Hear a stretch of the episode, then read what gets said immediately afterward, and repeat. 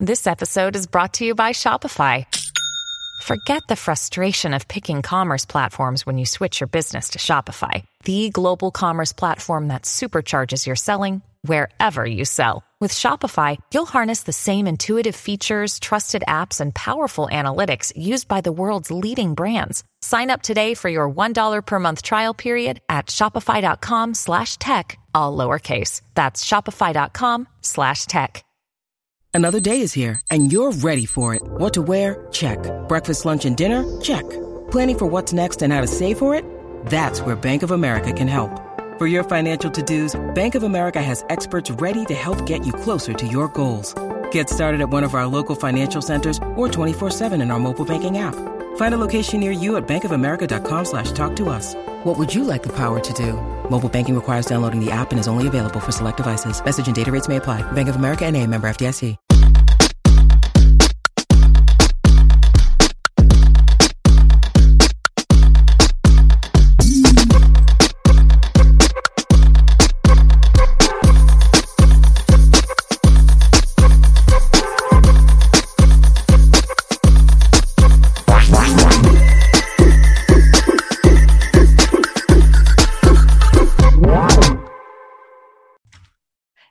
Hey everyone, this is David. Welcome back behind the velvet rope. Let's just get right into it today because we are joined by the one, the only Mr. Frankie Grande. Hi, how are you? How is everyone? Everyone well? How are you, David?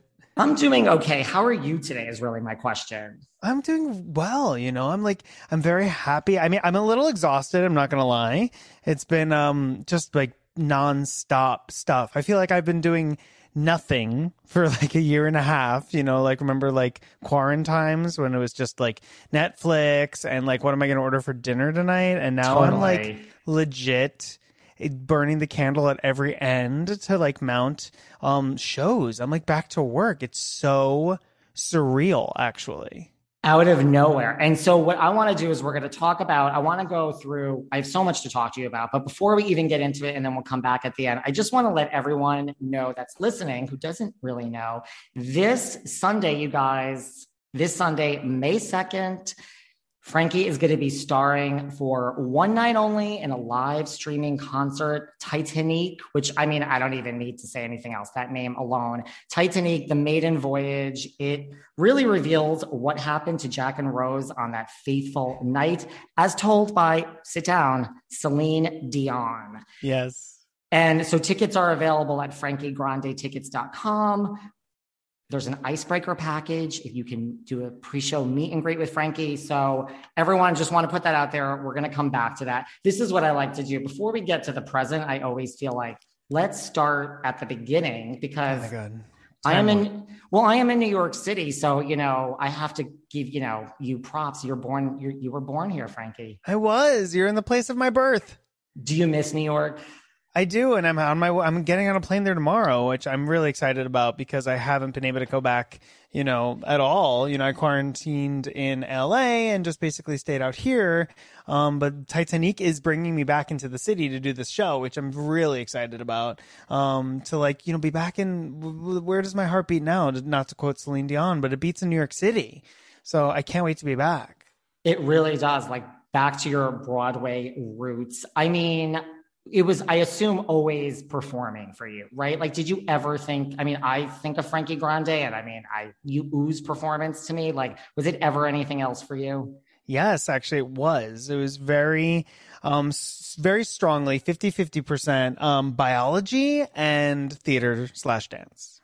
I Um, read that somewhere that you triple majored, and I was like, is this really true? So, wow. It's really true. I was just I loved the sciences so much. I mean, um, everything from like doing the Envirothon at you know Pinecrest in Fort Lauderdale, and like you know like winning number one in wildlife. Like I was such a little nerd when it came to the sciences, and especially to everything biology. Um, so I just kind of had a knack for it and and a, pa- a deep passionate love for it. So I when I graduated college, I had everything that I needed for pre med. I was gonna potentially apply to medical school, but I decided to give myself a year to see if I could, um, you know, make theater work. And within that one year, I was on the Broadway, right down the street from where you are. So, um, yeah, I guess theater chose me. But um, I do love still to this day. I mean, with everything that's been going on with COVID, I have explained what an mRNA vaccine is to more people than I could possibly fathom because I just I loved it. I, re- I lapped up all the information about about the virus, about the vaccines. Like I, I I relished the fact that I could explain it to people from an intellectual standpoint, um, a place that I understood it from, um, and kind of like help get the word out about like you know get vaccinated and why things like that. Well, I think, you know, depending upon what type of doctor you became, people might, it would certainly cheer up if you, you know, came in, you had some sparkles, you had some rainbows. Like, I, I- I could see it. But listen, the Broadway thing seems to have worked out for you. It's it seems to, yeah. It's it certainly seems to. Um, it is like what I love to do. You know, performing is something that I do think is just it is in my blood, and I uh, I love it with all of my heart. And to to be able to perform again after a year and a half of not getting to is just such a joyful and an absolutely incredible experience. You know, I just did a show last weekend, um, Rock of Ages All Star Reunion concert, and that was the first time I got to perform live on stage in like a year and a half, and I was like on fire, like the like the neurons on in my body were just like firing at like warp speed because I was just so unbelievably excited and jazzed to be doing what I love again in front of an audience that might not be in person, but in front of an audience. I knew there were thousands of people watching, and it was just electrifying. Was that like really hard during quarantine just to kind of, you know, be at home and do shows on, you know, social media, but not really, you know, not with like an organized cast, so to speak? Yeah, in the in the beginning, it was really fun. I had a blast creating stuff to just like make people smile and laugh. You know, I've created like you know a bathroom talent show on my social media. People were having a good time, um, and then you know the the world just kind of shifted. There was like a very um, a large shift away from like fun, happy, silly social media when the BLM movement rightfully took its place center stage in the world.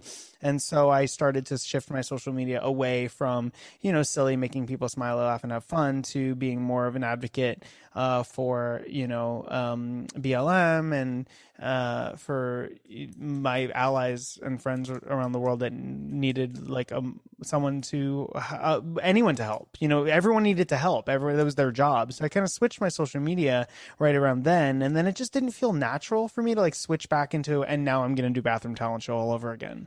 So I kind of started to do just like normal o- o- organic posts and and I knew that when it would like when the industry was back to open again like that would be the time to just kind of um lean into Getting um back into it. theater performing and creation and that's kind of what happened to me and like who knows where I'll go from here but like the the candle the furnace has been lit once again and it is on fire it is on fire I love it. Well, first of all, I've watched before BLM, I've watched many of your bathroom talent shows. So thank you for those. They were really great for anyone who has not seen them. You entertained me. thank you I mean, I was like, they were wow. fun I had a great They time They were. They were really fun. I'm like, how this is like it was genius.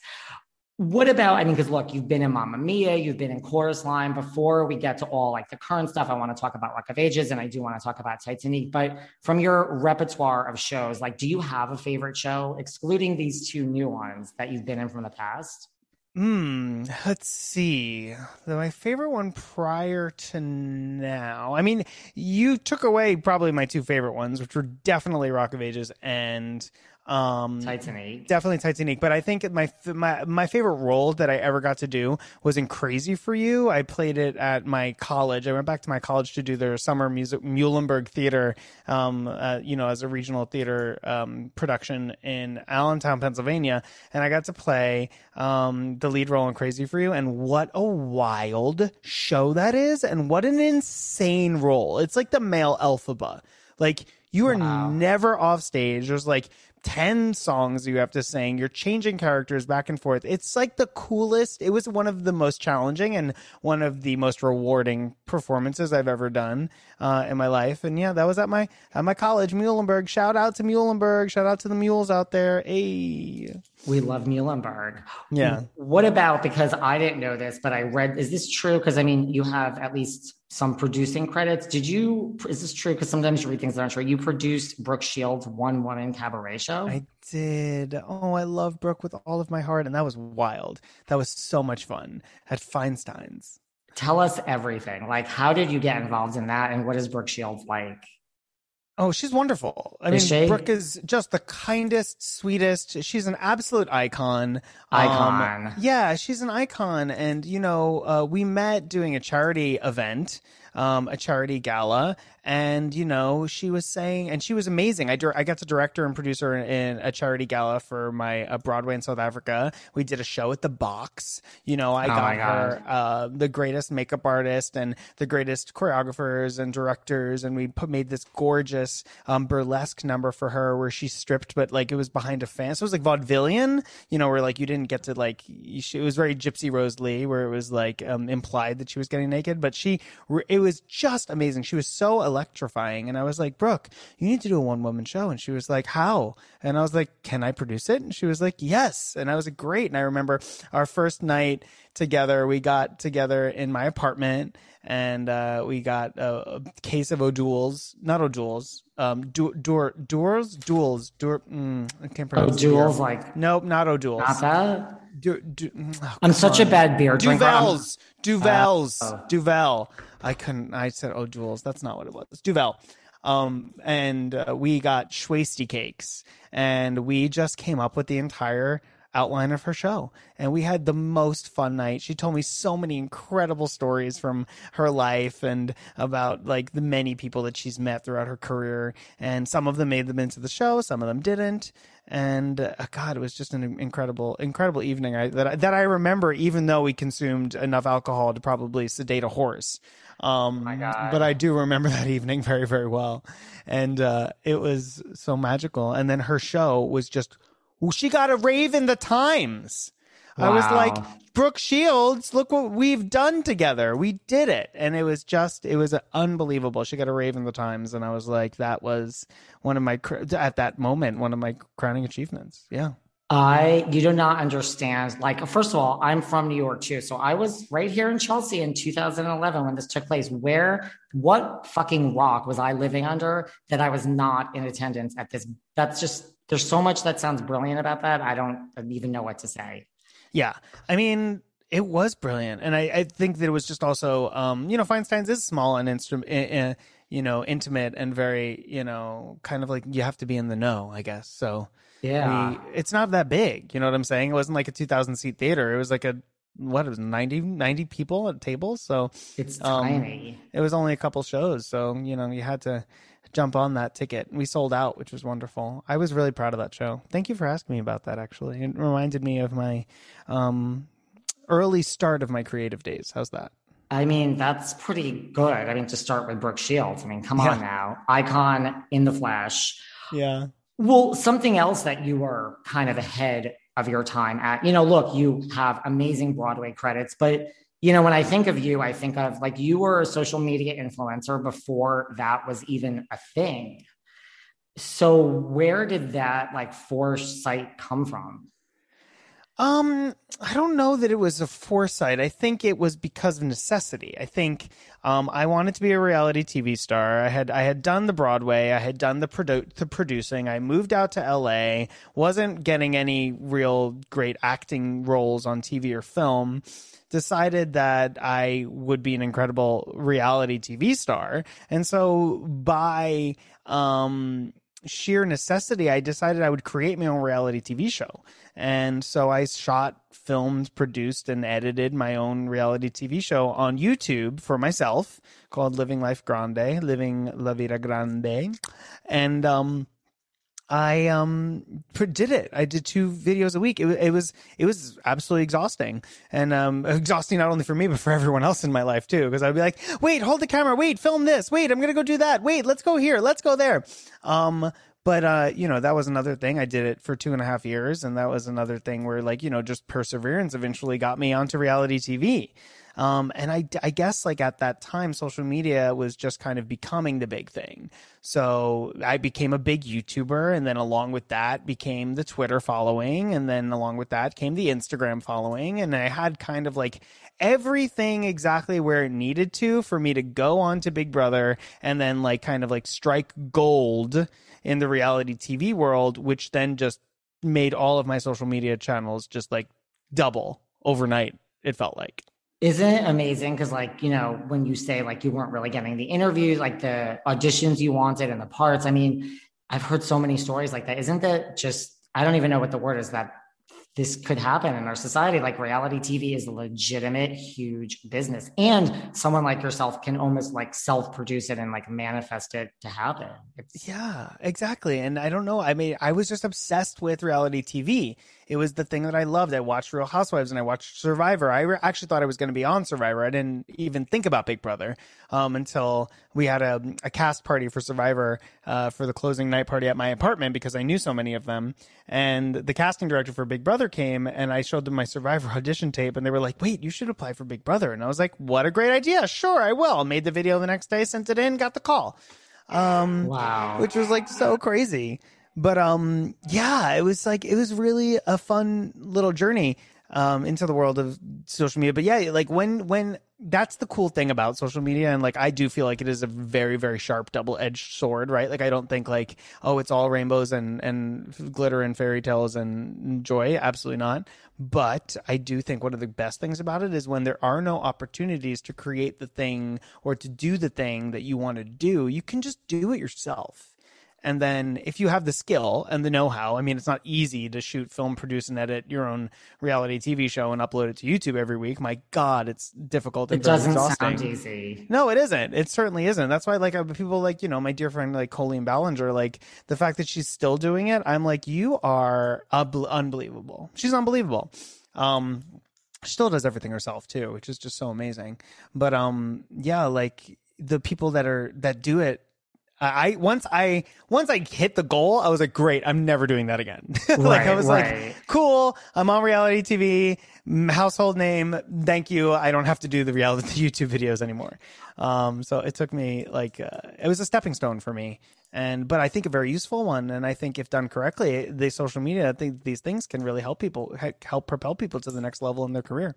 I think so too. What? So you said like, what were your favorite shows? Like The Housewives and Survivor, like that type of stuff. Yes, Housewives, absolutely. It was Housewives of Beverly Hill. Um, it was Survivor. It was Big Brother. I absolutely adored Big Brother. I was completely obsessed with it. It's a uh, top model. It was uh, Project Runway. Um, it was uh, Drag Race. Always, always. Um, and, and, whenever there was a reality TV competition, it was very difficult for me to stop watching it until I knew who won. I love it. I mean, it's it's all amazing. What about because you mentioned, you know, like I I agree with you. You know, there could be like it. I think social media is a double edged sword.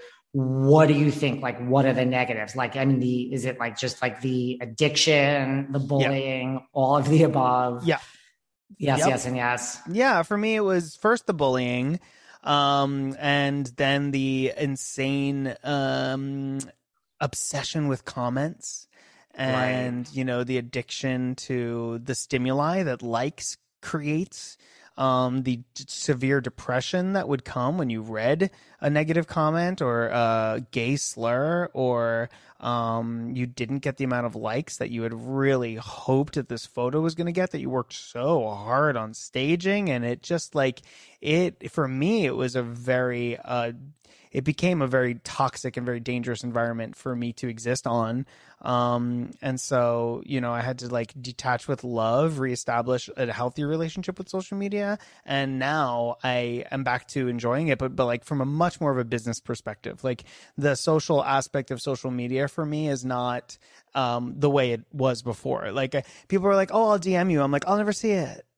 Totally. You know, like I'm like that's not what it is for me anymore. Like it's not a way that I connect to um, the people around me or like to stay involved in other people's lives. Like you know, I'm still I I tell people like if you have something going on, please text me because I'm not glued to my phone the way that I used to be, and I'm not scrolling and like I don't know about your show. So like please, like you know, you have my cell phone number, use it. Please text me and be like, hey, you want to come to my show? I'll be like, absolutely, I'm there. Um, Or I have a lot of really good friends that are obsessed with social media, so they'll tell me if someone has a show, and I'm like, oh, okay, great, I'll, I'll, um, let's go. But um, yeah, I had to make a much healthier choice for my life um, and Totally. I'm glad that I did. And I just, I hope that people out there, like, you know, there's also like really young people getting very, very famous, um, from a very, very young age and exposing themselves to all sorts of people that get to hide, you know, behind their computers and say like nasty, terrible stuff. And I just want to, I hope they, th- figure out sooner than I did, like those people don't have value. Those Totally. people need to be prayed for because they are missing like a big part of their own lives if they spend their time on the internet trying to hurt and demean and degrade other people. Like that's not a whole person. That's not a person that is in a healthy, wonderful, loving space in their life. So let's pray for them to achieve that one day so that they don't have to go out of their way to hurt other people. Totally. Yikes. No, I I totally agree with that. And right, like when I get negative comments, I'm always like, I can handle this, but I mean, I usually just kill them with kindness. I'm like, thanks for your kind words. And even though the person just said the most awful things about me, Don't even like, respond. I know, I, I know. Don't What- respond at all. To the trolls, there's no point. They won't get it. They love it. Oh, they love, Love that you respond. Oh my They'll god! never don't win. Give them the satisfaction because they just yeah. But no, again, good pray that for you them. figured all that out. You know. Yeah. Exactly. Pray for them to get like the peace and love and happiness and joy that you have in your own life that you don't have to engage with them. You know, like great. You said a negative thing. Cool. And what the other lovely thing is, and a shout out to any of the Grandetourage members that listen to, is I have an incredible, incredible fan base that will go to war for me. So I don't often have to see any of the bad things anymore, which is wonderful. Um, and that is also like extremely, extremely loving and kind. And the people that, I mean, people, you know who you are if you're listening. Like the people in my fan base that take care of me, like they do an amazing job. And I, you know, they really do. They protect me. And they're people that even like I've actually, I have turned to many times, you know, in my moments of like sadness or despair to be like, yo, is this real? Is this true? Like, what's going on? And they're like, no, what are you crazy? And I'm like, oh, okay, great. Thank you. They're like, just move on. Don't worry about it. Yeah. Do you like think? even I have weak moments, you know, like human beings. Come on. Yeah, and it's hard not to read some things sometimes that are said about you, but I agree. It's like, well, listen, it's the stereotype and it's true. I mean, hurt people hurt people. It's just the truth. If you are a happy person, Yes. you would never in a million trillion years think to leave a negative comment for someone you don't know out of nowhere. Period. I'm just I stand by that every time. You you wouldn't ever think to do it. I would never think to do that. David, hurt See? people hurt people. I've never heard that and I love it. You've never heard that? Are you being sarcastic? No. Oh, really? Oh my god. I've never heard that. That's I'm- like I'm one of my Getting a true. tattooed on my forehead. Yeah. Okay, well, just remember you heard it here, Frankie, behind the velvet rope. I'm tattooing it with with the credit below it. Thank you. Hurt people, hurt people. It's true. It's like if you're happy, you would never, ever do this to someone. Yeah, why would you? What about, and then I'll move on from social media, but what about, you know, because you were one of the first along with some others, but like, do you think this whole influencer thing can last? I mean, like, okay, you parlayed it into a whole career. You also have talent and, you know, you were on Broadway and you could sing and you could do a lot of things, but like, do you think it could, there's so many influencers now that just, like you said, are young and okay, they're gorgeous. And I mean, is this a sustainable career in your opinion? Um, I I don't know how sustainable it is when you lose the thing that you are famous for. You know what I'm saying? Like if you're famous for your young, hot, gorgeous body, and that's what you are, then what happens when you don't have a young, hot, gorgeous body? Then then what do you do? You know, I guess invest wisely. Um, you know, like it's the same thing as like a like a dancer. I think about all this, you know, all the time as like you know I'm a person who you know maybe can't do the thing the the pole tricks that I actually just did in the last week's show for as much longer for for much much longer without there being some consequences to my body. You know like luckily I have other skills besides just dancing but it's like you know like do when you age out do you age out of becoming an influencer? I mean I I think that the world also is very is changing and the world is very fickle. So like something that is embraced this year or next year could be completely obsolete in a year or two you know? So like these social media platforms might be taken down. You don't know. And like what happens? Like what happens if there's some sort of a scandalo and then in- instagram is gone overnight? Then your life is over? Then you have nothing to show for it except for those followers that you once had and now don't? Like, I, that's scary. That's scary. It is scary. And I think, yeah, a lot of people would, I can't imagine what would happen. Well, you're also doing okay because you have 2.1 million Instagram followers and over 30 million views on YouTube. So there, pat yourself on the back, even though it's not your life, you're certainly doing something right. No, I, and I do. I still love it. Oh my god, I love to create for social media. I do, um, and it keeps me really happy, and it keeps me really like motivated sometimes. And then sometimes I'll just be like, you know what, I'm good for like the month you know like i don't i don't have to post for a minute. Um but no i mean i do love it and i appreciate all the followers my god with my whole heart and soul. Like these people were there again like were motivated me and took me to levels that i couldn't even possibly have gone without them you know? Like it, they pushed me. They pushed me to do more and to be more creative and to um, be more inspirational. And also that's the thing which is really good for me on my social media is that i do get to use it to have a voice for people to be um, part of um, the people that they turn to when they're like, "Hey, can someone explain pride?" I'm like, they're like, Let, "Frankie Grande, yes, absolutely." So I can share messages of positivity, love, and light and joy, and let people in on those aspects of my life and and the the trials and tribulations that I've gone through. I can let people learn from the lessons that I've learned um, through my social media. So I'm a, I love that I have it because I can use it now as a tool to do good in the world which is what I wish and hope for more people to do that are like listening to this. They're like, you know what? Frankie said to post something nice to make someone smile every day. So I'm going to do that. And I love those kind of social media accounts. Like, love them. You know, people that be... like keep it positive, keep it laughing, keep it loving, and um, and you know, genuine and authentic. I love those people. Those are the people that you should follow. Wait, I have another question. Is there something that interferes with your happiness or is preventing you from achieving your goals? For me, listen, I love being the host of the Behind the Velvet Rope podcast, but bringing you guys five shows a week, tracking down the top Bravo celebrities to bring you new creative content every day, that causes me stress. It causes me anxiety. I'm not even going to get into the lack of sleep or lack of a relationship. So I needed somewhere to turn. And for me, I turned to BetterHelp. I love BetterHelp because it's professional counseling right from the comfort of your own home. What they do is they match you with a licensed therapist who's a professional that fits your needs and the things that you want to talk about. So you may not have the same issues as I do. They also deal with LGBTQIA issues anger, grief, trauma. If you are having relationship issues, if you're in a relationship, good for you. I'm not. They really deal with everything, and everything you share is confidential. So I cannot stress how much, because of this job that I love so much, it has caused me some issues, and BetterHelp really is a lifesaver. Right now, if you guys also want to start living a happier life, as a listener, you get 10% off your first month by visiting betterhelp.com slash velvet rope. Join over 1 million people taking charge of their mental health. Again, that's betterhelp, H-E-L-P dot com slash velvet rope betterhelp, H-E-L-P dot com slash velvet rope. And as a listener, you guys get 10% off your first month.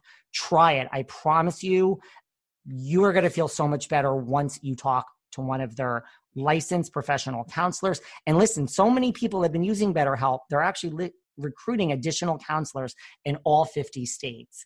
DM me, let me know how it goes. This has been a lifesaver for me. I'll admit it, as important it is for me to eat healthy and put the right nutrients into my body and hydrate, I'm really not great at it. I'm always on the go. I'm never making that a priority, and I'm always hungry. This was a real problem until I discovered 310 Nutrition. I love 310 Nutrition's water hydrators. You just add them to water and they make your water taste so much better. They also have refreshing lemonade mixes. My personal favorite, they're all in one shakes. I love their caramel sundae, their vanilla cake, the shamrock cream. I drink one of these shakes and it totally satisfies my hunger. They're low in fat and low carbs, which I love. They also satisfy my carb craving. But don't take my word for it. Right now, 310 is celebrating a new year of goals with code Velvet Rope and giving our listeners 50% off up to $100 off your first order. With so many sample packs, new products, it's really fun and it's easy to put together an order or start a subscription on products you know you'll use. Go to 310nutrition.com and use the code Velvet Rope right now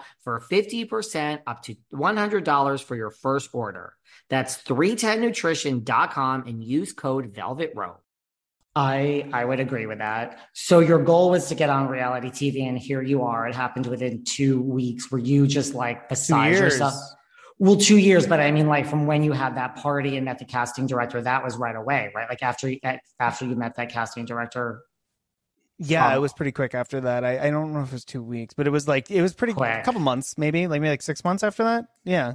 So um, were you um, just like wow, like was that it? Like, you know, that was your dream. Like, were yeah. you so ecstatic when you got? I mean, listen, I truly am not just saying this because you're here. I think game wise, I think Big Brother is by far the best game out of a reality show, by far. And Absolutely. I truly mean it's brilliant. Yeah. And like you got to be a certain type of person to play it, and you got to be an even different type of person to play it well. Um, totally. And uh, yeah, I was so naive going through that process, and thank God I was because it turned out really well for me. But it is a very scary show. Like it is like looking back on it and like like looking at my season since I've left it and things like that. I'm like, this is a terrifying beast that I decided to just literally throw myself into the lion's den. Um, and that's what I always tell people that are like, I want to be on Big Brother. I'm like, okay, make sure you have a really good therapist. Um, See, I totally want to be on Big Brother. I think oh, it's, make I sure just you have a think, really good therapist. but it seems like such a fun it's so i i get it. It's not it's I, listen i watch it so i get it. It's not yeah, all fun and games. No it's, it's not all fun isn't. and games um, but it, it, it was for me for about a month, and then I had I always say like I had the best month of my life, like the most mediocre month month of my life, and then the worst month of my life. Really, um, I was so ready to get out of that house when it was my time. Oh my god, I ran out with and threw glitter into the air because I was so excited because I had just you know if if you had watched like I just basically been outmaneuvered, and once yeah. you're outmaneuvered, you're just like, well, there's nothing I can do. Like I I can't change Caleb's mind because he's not listening. So there's literally nothing I could do. Um, and then then the game's over. Then your game is over, but then you still have to stay in the house like for like an extra 14 days, and you're like, ugh, what do I do for the next 14 days?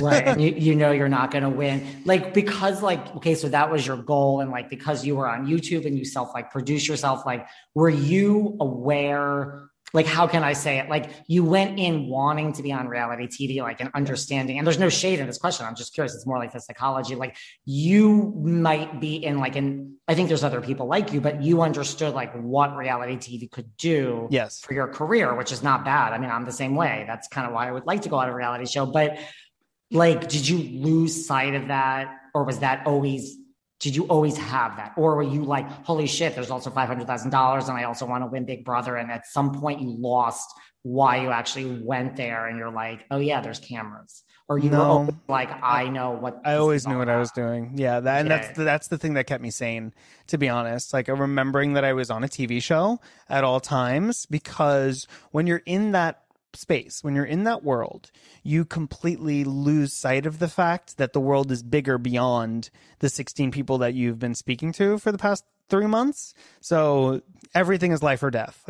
Every single thing is life or death. So, like, in the, the thing that kept me as sane as I was, which was not very sane by the end, was remembering, like, no, you're performing you're on TV right now. Every moment is is being um, dissected and broadcast yeah. all over the entire world, which is also also very stressful. So I was pro- I was producing myself the entire time I was on the show. So like I would always be like, "Oh, I just said that. Oh god, do I have to say something else now to correct what I just said?" And that was before everyone was getting destroyed for everything that they were saying like coming out of their mouths you know like Totally. it became like a like the seasons after me were like the ones when there was racism and then there was ones with like you know like w- hate against women and like everything started happening once my the season after mine um but i was you know constantly editing and making sure that everything that i said was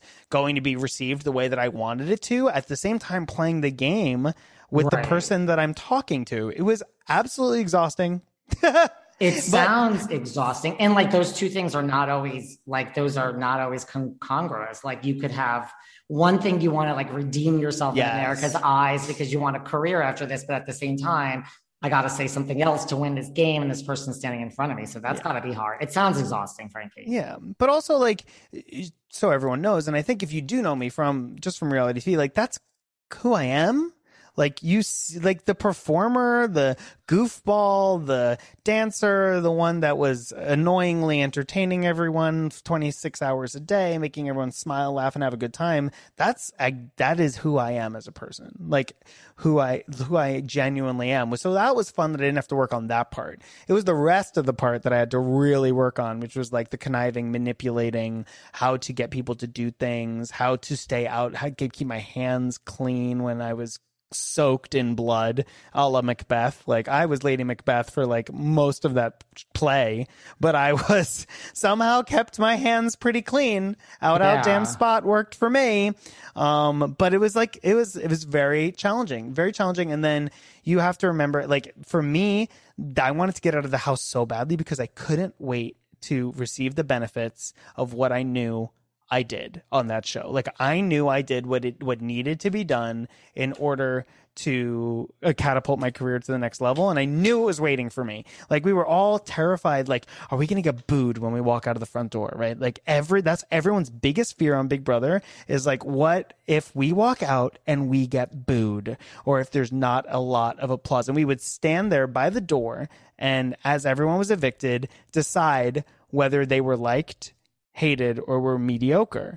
And I just knew in my gut that when I walked out, I was going to get like the biggest applause ever. And, you and and as a performer, you know, I missed that applause. It was perfect. So I walked out and I got that applause. And um, I remember watching the season, and Derrick was like, "Oh man, they, they really like him." I think that was really loud. Was that loud? Right. And you're like, it was loud. I was like, "No, it was, honey." do you think like other people i mean are aware of it though like when they go in you know what i mean? Because like you look at like a show like the bachelor like people are aware of it now like they go on for social media followers but like i don't know I, i'm not so sure are like are other people who play big brother like that tuned in like you were to like i want a career after this and I- the arts entertainment i don't think so are they I, no, they're they're not. They're they're purposeful. They purposefully don't cast people like me very often. right Um, they purposely tried to avoid people like that are like you know they they want like normal average like Totally. career people kind of things. Like many people do go on to have like Nicole uh, was training was in nursing school when she came on to Big Brother, and now she is her career is influencer, and she is wonderful at it, and she has a bazillion followers, and you know she I look at her posts and I'm always like how I'm like. Did you have a? You must have a professional photographer that walks around with you twenty four seven. seriously Um, because those pictures are gorgeous. But like you know, people people sometimes do take a step away from their lives, but when they enter the show, they're not necessarily you know influencers already like i was already in the business of being an influencer um a youtuber and instagram like that's how i kind of build myself they were like you know what's your career? And it would be like influencer. And i would think this was like probably the first time anyone ever said that their career was an influencer on television. It was like my my year. I don't know if i said that. Maybe i said like actor influencer? Maybe there was a hyphen it or a slash. I don't even remember. Right. but um you know the most people they don't hire influencers to go on big brother. Um they No, hire like people um, but then often that's uh, what ends up happening. But I think that if like your if your goal is to get a career from a reality TV show like Big Brother, you could be very, very disappointed when you leave. Because I, I think so. often because they show all of you and sometimes the edit you don't get a favorable edit at all. Like there's been so many people that have come off that show and been like i got the worst edit and now my career and my life is over. And i'm like yikes. Yeah you did Well, you also have entertainment actual skills. Like you are an actor, you're a singer. Like you actually had true skills. So it's like kind of was a home run, you know, to take your already like you just kind of needed the platform because you were already doing it. So I mean, it really was a brilliant move. Yeah. What about, and then we'll move on from Big Brother. Tell me, I just have to ask, what is the Chen bot really like in real life? We love oh our my Julie god, Chen. so kind. I love Julie Chen. Shout out to Julie Chen. Shout out Um, to Julie Chen. Yeah, she's wonderful. She's so sweet. She's always um goes out of her way to say hello to me whenever I'm there or whenever I'm on set, and um just very gracious, always asking about me, how I'm doing, how my family is. Um, and uh, she's very much like a she's. I feel like she's royalty. You know, Yeah. she she absolutely is royalty. You know, down there at uh, CBS. So. uh She's treated like royalty and she is royalty. She has a very regal sense about her. And I feel like, you know, when you're in her presence, you're in the presence of someone like a queen. Uh, I love she's it. really kind, really kind. The people's princess. What about because I mean, you know, yes, you had your moments on Big Brother, but you know, you still that's where we saw like shine bright like a Frankie and there's Yeah. glitter and rainbows and unicorns. Like, I mean, I'm from New York too, but I still live here and life is great. I'm very happy, but like, you really this happy all the time, Frankie? I am. I really am. I Really? really, really am. I mean, I work really hard on it though. Like that's the thing. It's like genetically, I'm wired to be this happy, zany, beautiful person, but Yeah. it takes effort to get all of the other bullshit out of the way so that I, I so I can make way for that happiness and that joy. You know, I have to like kind of like clear the darkness away uh, from my shiny, sparkly diamond heart so that it can so that it can draw the light in order to shine the light out to other places. But it, it does take effort, you know. Like I really work very hard on myself to, you know, especially um, on my sobriety to make sure that I am constantly um, capable of receiving and giving light at all times. It doesn't just happen. well, from where I'm sitting, and I think a lot of people, you make it look easy. So it's good to know that you're human and it's not No. always easy. I'm definitely a human. I What your what what's your zodiac sign? I'm an Aquarius. Okay, so that makes sense. I, I'm a Yeah. Gemini. I was I was gonna say Gemini or Aquarius for you. So Yes, well, my sober birthday is in Gemini. I don't think that really counts, but you know, it counts. my mom's a Gemini. Okay, see, so you're like surrounded by Geminis. That makes sense. Yes.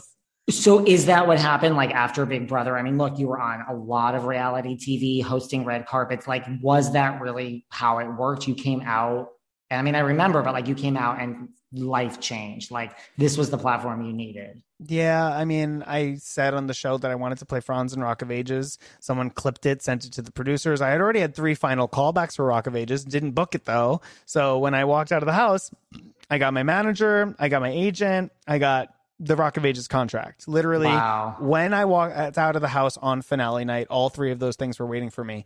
So I was like, great, I'm set. I am set. How does that work? Like you go to finale night and then your phone rings and someone's like, "Remember me? I, I want to be your agent, and by the way, we have a deal for you." No, he was literally in the audience. Oh my god, Well, because a lot, a lot of you know powerful network people were there. totally. Yeah, so it was just like, here's my agent. Great, nice to meet you. Um, and then you know immediately the the offer came in through my agent for Rock of Ages, and I was like, yeah, of course. Wow, Wow. like that was so fast. I was on Broadway within like a few, like um, six weeks maybe after leaving the Big Brother house. It was wild how fast it was. Wild.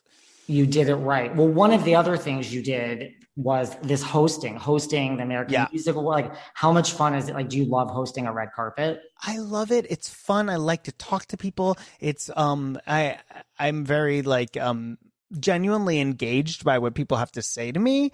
Um and also I, I work very well under pressure, which you can see on Big Brother, but like that's hosting is all like about how natural can you be under the most unnatural settings in the entire world. Like Right. there's nothing natural about a red carpet. It is the weirdest, most awkward, stressful environment on the planet next to being in Big Brother. And if you can do it with ease and grace and float above it all, then it's a skill set that you should definitely try to employ at some point in your life. And I was very grateful that I did get the opportunity to do it because I had a lot of fun hosting those award shows, man. What a great, great time that was. Yeah, that seems fun. What about fashion? Like, how would you describe your? I mean, we've seen lots of your fashions, but how would you describe your own personal style? I was always a fashion lover, so my personal sty- style would be described as Versace. that that was my whole life. I just loved Gianni Versace's clothing. Uh, when he passed, I was when my mother and I went to go to his house to pay tribute to him, and we saw the blood on the steps. Like that's how crazy we were about Versace. Wow. Um, and then uh, uh, you know I became obsessed with Donatella, and since since you know the years since she's taken over, I've had the chance to meet her several times. She's wonderful. She's so kind. Um, you know, the Italians gotta gotta support, gotta represent.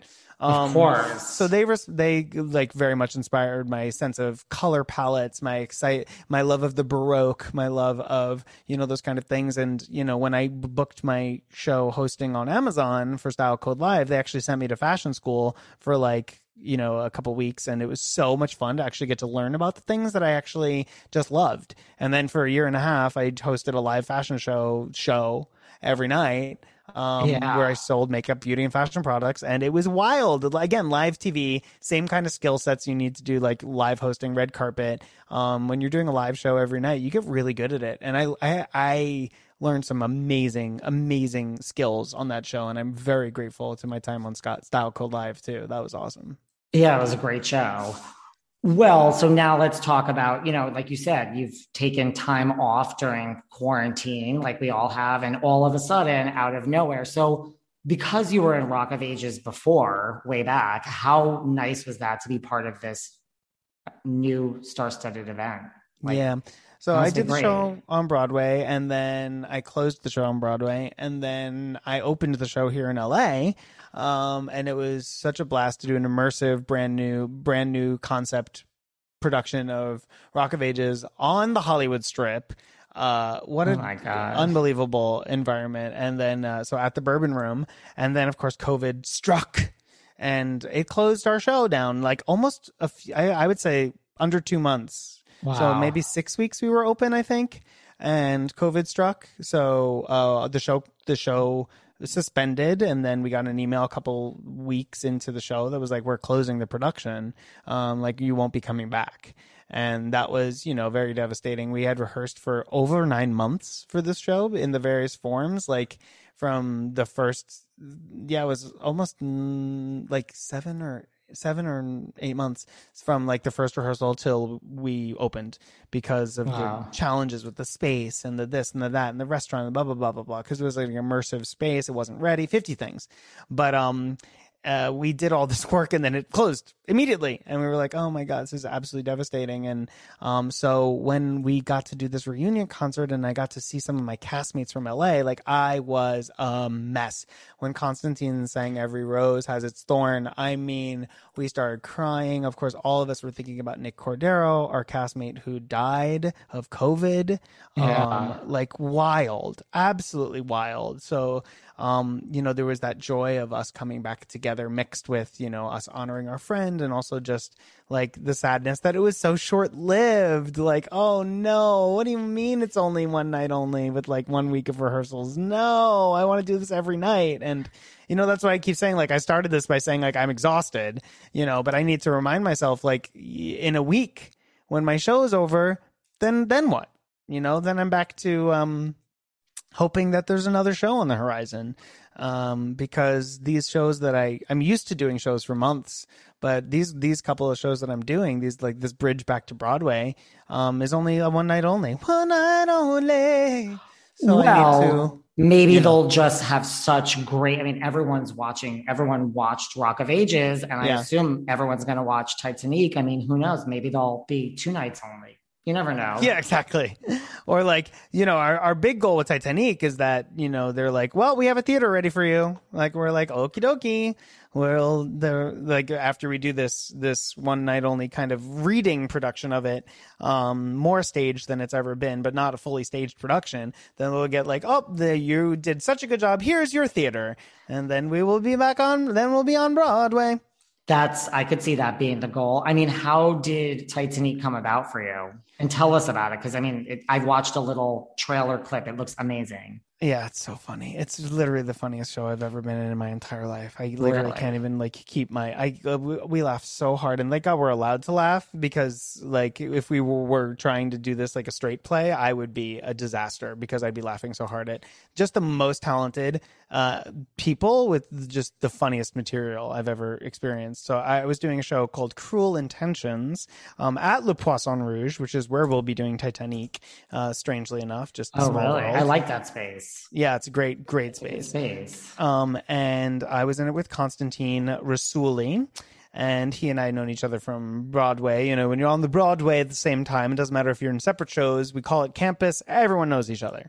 Um, so Connie and I uh, were in Cruel Intentions together, and he literally like comes up to me after a show. Actually, shot, shot me a text after a show. Was like, "Hey, um, I'm doing this musical. It's called Titanique. I wrote it with Marla and Alex Ellis and Tye Blue, and I would love for you to play Victor Garber. He's the captain. You get to sing I Drove All Night and Crash the Ship. Are you in? And I was like, yes. yeah, like you don't need to know much more than that, right? I don't need to know much more than that. Um, come to find out, it, it was it is the Celine Dion jukebox musical, um, set as a parody of the film Titanic. Um, and it's hysterical. And I do get to play the one and only, the lovely, charming Victor Garber. Um, and I get to crash the ship while singing I drove all night amongst other shenanigans that I do. But it is it is so funny. Um, we have uh, Kathy Deitch playing Kathy Bates as Molly Brown. That's the character title. Oh my Um, god, Celine is in the show, not Dele- not Dion, but her character Celine Dion is in the show. she is. I saw that. I'm like, Marla Mindelle, she's a genius. Alex Ellis is Rose. Constantine is Jack. It's wonderful. what do you do to prepare to play Victor Garber? I watched the movie several several times. Um, it's uh, you know I've seen him many times on Broadway, and you know it's I'm channeling kind of like Victor in the in the movie. Um, so just kind of like trying to get his little mannerisms. It's it's much more of a caricature than an, an than an impression. I must I must say because the material is so heightened. All of our characters are caricatures. Like you know, like no one's actually playing uh, the subtlety that is the great Victor Garber or the great Kathy Bates. But um, we are having a really good time with our poetic license. I got to tell you, and it is pretty fun. It's so funny. And it's good. We're gonna find out what happened to Jack and Rose on this fateful night. Oh my God. Yes, absolutely. All will be revealed. You must come to find out the real story of Titanic. Oh, I'm having okay, so I'm having a bunch of people over. So I'm I'm gonna be this is gonna be an event over here in Chelsea, New York City. All my girls, all my boys, we're doing Listen. it up right. Get together, have a little party. It's meant to be seen, seen as a group because eh, the more people you have in a room together, the more you'll laugh. Uh, and the, the, the, the laughs kind of roll in this show, which is why I'm a little sad that we don't have an actual audience because, like, the, there's rolling laughter to the point of where, like, you can't continue on with the scene sometimes because people are just losing their minds screaming. So it's going to be very odd doing it to no one in the room. Um, you know, I'll have, you know, uh, the crew will be there. So hopefully they're in a very giddy mood. But, um, yes, I would see, I would advise you to get together with some double vaccinated people. I would tell you to, uh, you know, I'm sober, so I'm not going to tell you to drink. But if you do drink, I would say have a couple cocktails and enjoy our gorgeous, gorgeous little production that is going to make you laugh yourself until you pee yourself. Has anyone A, are you a Celine Dion fan? And two, Yes. has anyone reached out to Celine? And is Celine gonna be watching this? I am the cast's go-to Celine Dion fan. Like I am the biggest Celine Dion fan. I'm a psychopath. I've seen her many, many times in many, many states. Um, and all of her different tours. Like I am a crazy person. I love her. I know every intonation. People are like, whenever, like, uh, in the like Zoom chats and rehearsal that we've had, like I, I I'm always like the person that tells like what the context of the actual song was. You know, like the director will be like, I think this is her, and I'm like, her first American pop hit. And he's like, That's- yeah. just He's like, okay, Frankie, yeah, yo, I love her. She's my number one. She's my Really? number one diva. Yeah, Wow. she's my number one diva. I'm, I'm a, it's a problem. Yeah, I'm, obs- I'm mm-hmm. obsessed with Celine Dion. Yeah, So where would where does like a Madonna rank for you? My number, two, one. Okay. right next to her. And it's like the re, the only like my they vie for first position depending on who has new music. You know what I'm saying? Okay, so like when Madame X Well, came out, yeah, then it was Madonna. You know what I'm Okay. saying? Or like if Madonna's on tour, then it's Madonna. When Celine's on tour, then it's Celine. Like they're neck and neck and neck and neck. So right now I'm working on a Celine Dion musical, so Madonna's number two, but by by a um a sliver, by a hair. You know, I was Um, getting, I was getting two. nervous there, but those are two good um top twos. Have you ever met Madonna or Celine? Because I know you've met everyone. I've met you- both of them, and both both both meetings were ridiculously surreal. Um, and Okay, let's just take a hot minute here. Just humor me before we get to Celine. Like, where did you meet Madonna? Just, just please, I, because I, can live vicariously through you. I met Madonna at the Grammy Awards. Of course Um, you did. I did. I was sitting uh, in the front um, right when I think I like took my sister's seat. I think when she went to go backstage to get ready to perform, and I was in the front, and Guy Oseary, like you know, we're like Ariana and Madonna obviously have worked together. Like Guy knows Ariana, Guy knows me. I've met him several times, and I was I always he always he knows how much I love Madonna. Like he knows. Um, and I and Madonna was sitting directly opposite me, and I looked, and Guy Oseary locked eyes with me and said, "Go, like go," Oh and I was like, "Oh my god!" So I just like went. I walked over and I knelt at her feet in front of her at the Grammys, and I said, um, "Hi, I'm Frankie Grande, um, and I just want to tell you I've loved you my entire life." I just got back from Malawi with with your charity Build On, where I built my first school, and um, I've been living for love ever since you, ever since I first discovered you. And she went, "Oh my god, I fucking love you!" And I was like, "That's it. Like that was it. I just, I did everything was right. It was exact. I literally got off the plane from Malawi, where I just built the school with Build On, which is part of her raising Malawi charity, and I got to tell her like, "Yo, three days ago I was in Malawi," and she lost her mind, and it was just like the best, perfect way for me to meet her. Um, and she's been nothing but kind to me every single time I've seen her ever since. In fact, I was her um, beer bottle, her beer chair person when she did her Madam X show in LA um, at the Wiltern. And she, Wow. I got to be on stage with her, and she did the whole interview thing, and I deep throated a bottle, and we we talked for a very long time on stage in front of an entire audience of people, and it was absolutely magical. And there were no phones al- allowed, so no one will ever see that moment except for the fifteen hundred people that were in that theater. But I will never forget it for the rest of my life. It was unbelievable. Weren't you like, listen, even with Guy series nod, like, weren't you so freaking nervous? Like, that could have gone so many ways. It was a, so many like, goosebumps too. breathe and go. It was a breathe and go kind of thing. It was just like, like you just had to like go for it and not be as scared as I was. Like if I had sat and thought about it and like rehearsed, it would never have come out. It would never have been so organic. And it, it was supposed to happen when it was supposed to happen. I'd been at many events with Madonna, many events. Um, and I did not say hello to her, and it wasn't the right time, and you know, and there's so many people that were tried to get a selfie. I still don't have a picture with her, which is funny because I met her like maybe four or five times now. Oh um, but um, it's it's like more chill now. Now it's like, oh, we're fam. Like now we're fam. You know, like it's like, oh, cool, the Grandes and the Ciccones. You know, like we're we're fam. You know, that's how we roll. That sounds like it goes together. I think you need to just notify Celine that she needs to tune in to Titanique. Oh yes, she needs to know. She needs to be there. I think so. Her team has come uh, to see the show. Um, obviously, we needed to have their permission to do the show. Um, in terms of like getting the rights to the music and stuff like that, and they were help. They were extremely helpful in our process of getting the rights to the music. Once they saw the show, they were like, "Oh, Celine would love this," and it's true. Like I do honestly believe if Celine sees this, she will laugh so much and she'll think it's the funniest thing she's ever seen and she'll think that our um, everyone involved with titanic the movie and everyone involved with celine will think that we did it with just the perfect amount of reverence um, because it really is done with so much love like you cannot do this project without loving titanic the film and without loving celine dion so um, James Totally. Cameron, if he saw it, I think he would think it's the funniest thing he's ever seen in his life. Um, I think if Leo saw it, or if Victor Garber better see it. I desperately want to see. Apparently, he said Victor Garber said that he wanted to play himself at one point. I, was, I would, nothing would make me happier. Nothing would give me um, greater privilege than to go on vacation so Victor Garber can cover my role as Victor Garber. Oh my God. Well, you know, if this ends up in a theater, I imagine Celine and Leo and Kate Winslet and I, they're eventually all going to come. If this they'll come like to opening. Run. Could you imagine? I'd lose my mind. Who have you who haven't because you've really met everyone. Like who haven't you met that you're just like is on your list of like i really want to meet that person? And do, um, do you get starstruck or no? I, yes i've gotten very starstruck in my life. I would like to re-meet nicole kidman because i couldn't speak when i quote unquote met her.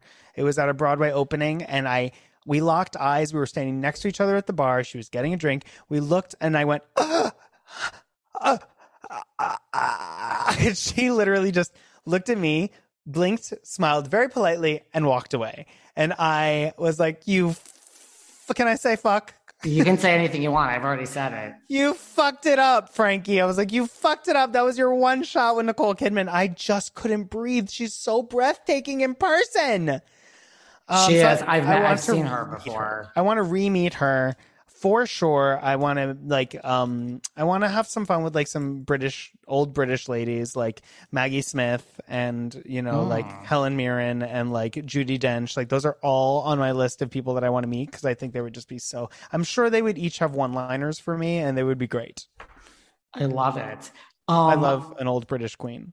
what happens when you meet somebody and they just you know they're not overly pleasant? How do you handle that um, usually I always know what to say to make it pleasant. Like, you know, I I don't I don't like I usually do my homework before I meet someone or like I go up to someone with something genuine to say. So it it'll take even the most unpleasant of person and make them into someone who isn't wants to engage in conversation. Like I try to avoid the "I love you so much" in your biggest role ever. Will you take a selfie? Like that's not my strategy when I meet a celebrity. It's usually about some obscure piece of work or a way that they've touched me or inspired me um, that is very personal. And you know, I, I I usually take that route, and usually almost I've never had anyone be like Ew. Oh wait, except for one person. And this, I had. I okay. Oh my god, this is so funny. Patrick okay, Stewart. Patrick Stewart yelled at me once. Why? Yelled at me to go away because I was trying to take a selfie with him when he was in a very intimate moment. Um, I guess, and I was interrupting something. He said, and I said, "Can I get?" He's no, go away. And I was like, he literally said it like that. It was like booming. It was like, no, go away. And I was like, oh my god, I just got yelled at by Patrick Stewart. But since then, I've had a chance to interview him, and he was loving and charming and the kindest person. And you know I, I that was my problem. I led with the selfie. Like you could tell my phone was out. You could tell that i was there just to get a picture. And this is british royalty right now. I had to and you know you have to do the engaging conversation and say the cute witty interesting thing about their career that means that you're an actual fan you know totally. that'll get you further in the door. And so when i was interviewing him obviously i i led with all of my my i had time to compose my thoughts to be honest. I think i was a little wasted at a broadway opening when i tried to get that selfie with him so I agree with you. You always go for like the obscure, like they were in this. Like, look, you're not gonna if you ask Brooke Shields about like Blue Lagoon. Yeah, no, she, that's not gonna put her in the best mood. You know what I'm no. saying? Like, talk to her about her playing Sally Bowles on Broadway. You're gonna get a smile out of her face. You know, she'll be like, "Oh my god, you saw that? Yes, Queen, I did. What? Awesome. Yes, I want to talk to you. You know, like that's the thing." Or um, the brilliant lipstick jungle which might be more well known but it was only on for a hot second it was the greatest show ever yeah and it's like for me like you know like i i because I'm a reality TV star, I always expect people to say like the the glaringly obvious thing, and I love it. I love it because I'm people like that come I was gonna say people that come up to you. Is it mostly because of reality TV? Because I mean, you've done it all, like influencer, it Broadway. so random. The guy really? at Starbucks the other day was literally like, "Oh my god, you're the guy from Spree," and I was like, "I am. I do get murdered in that very indie horror camp film Spree. You're absolutely correct. Like, you never know. I got like one time I was like, "Oh my god, you're that guy from Access Hollywood." I was like, "I am. I've co-hosted like four times, but like, sure." Um, you know, it's very interesting. You're the guy from the morning news I've gotten because I went on to do press. Um, a lot of Big Brother fans, um, a lot of Broadway fans, um, and uh, a lot of you, social media people, obviously. Yeah.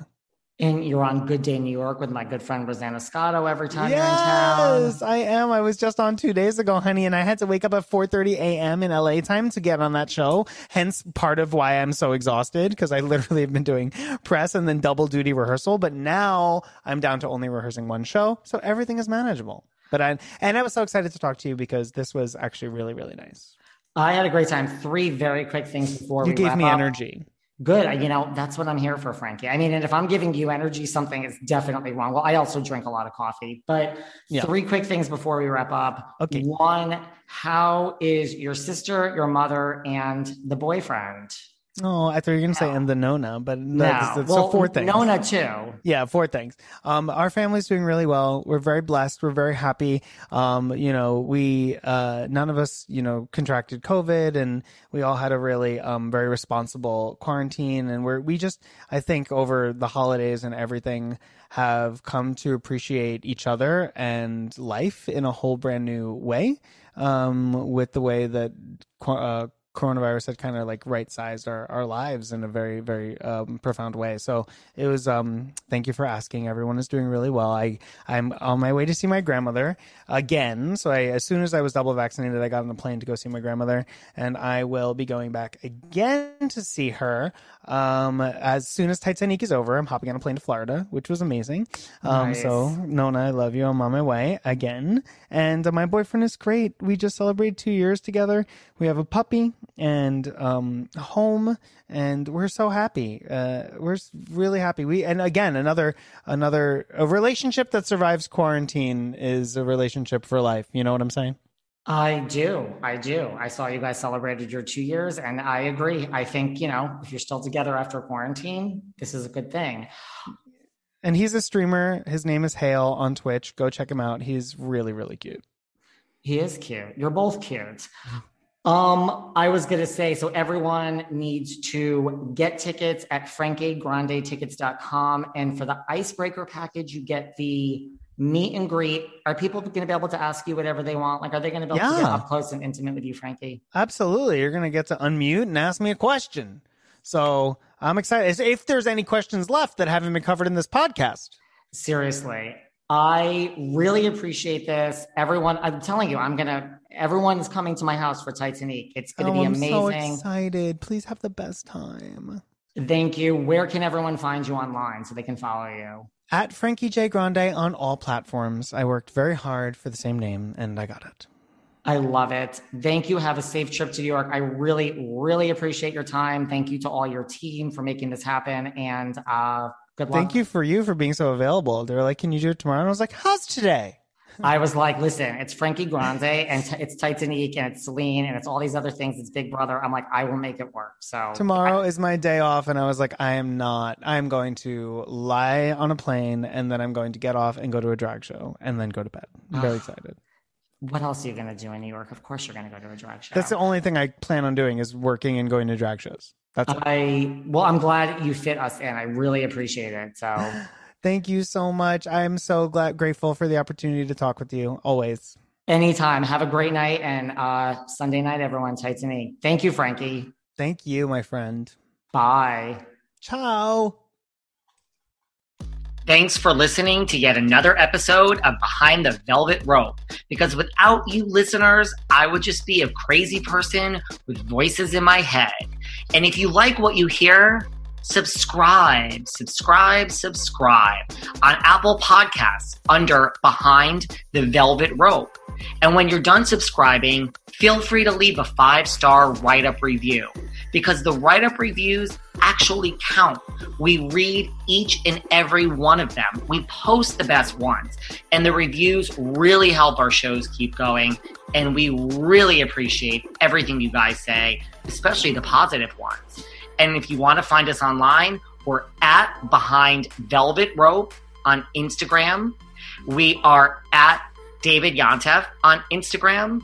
We're behind the Velvet Rope on Apple Podcasts. Or head on over to Patreon because you know what? There are just some things we can't talk about here. So for our bonus episodes, go to Patreon and type in Behind the Velvet Rope. And if you still aren't sick of me and you want more David, go to Cameo and book me on Cameo. And you can ask me anything there. I'll answer whatever you want. And I have a bargain basement price of $10. Thank you guys. See you soon.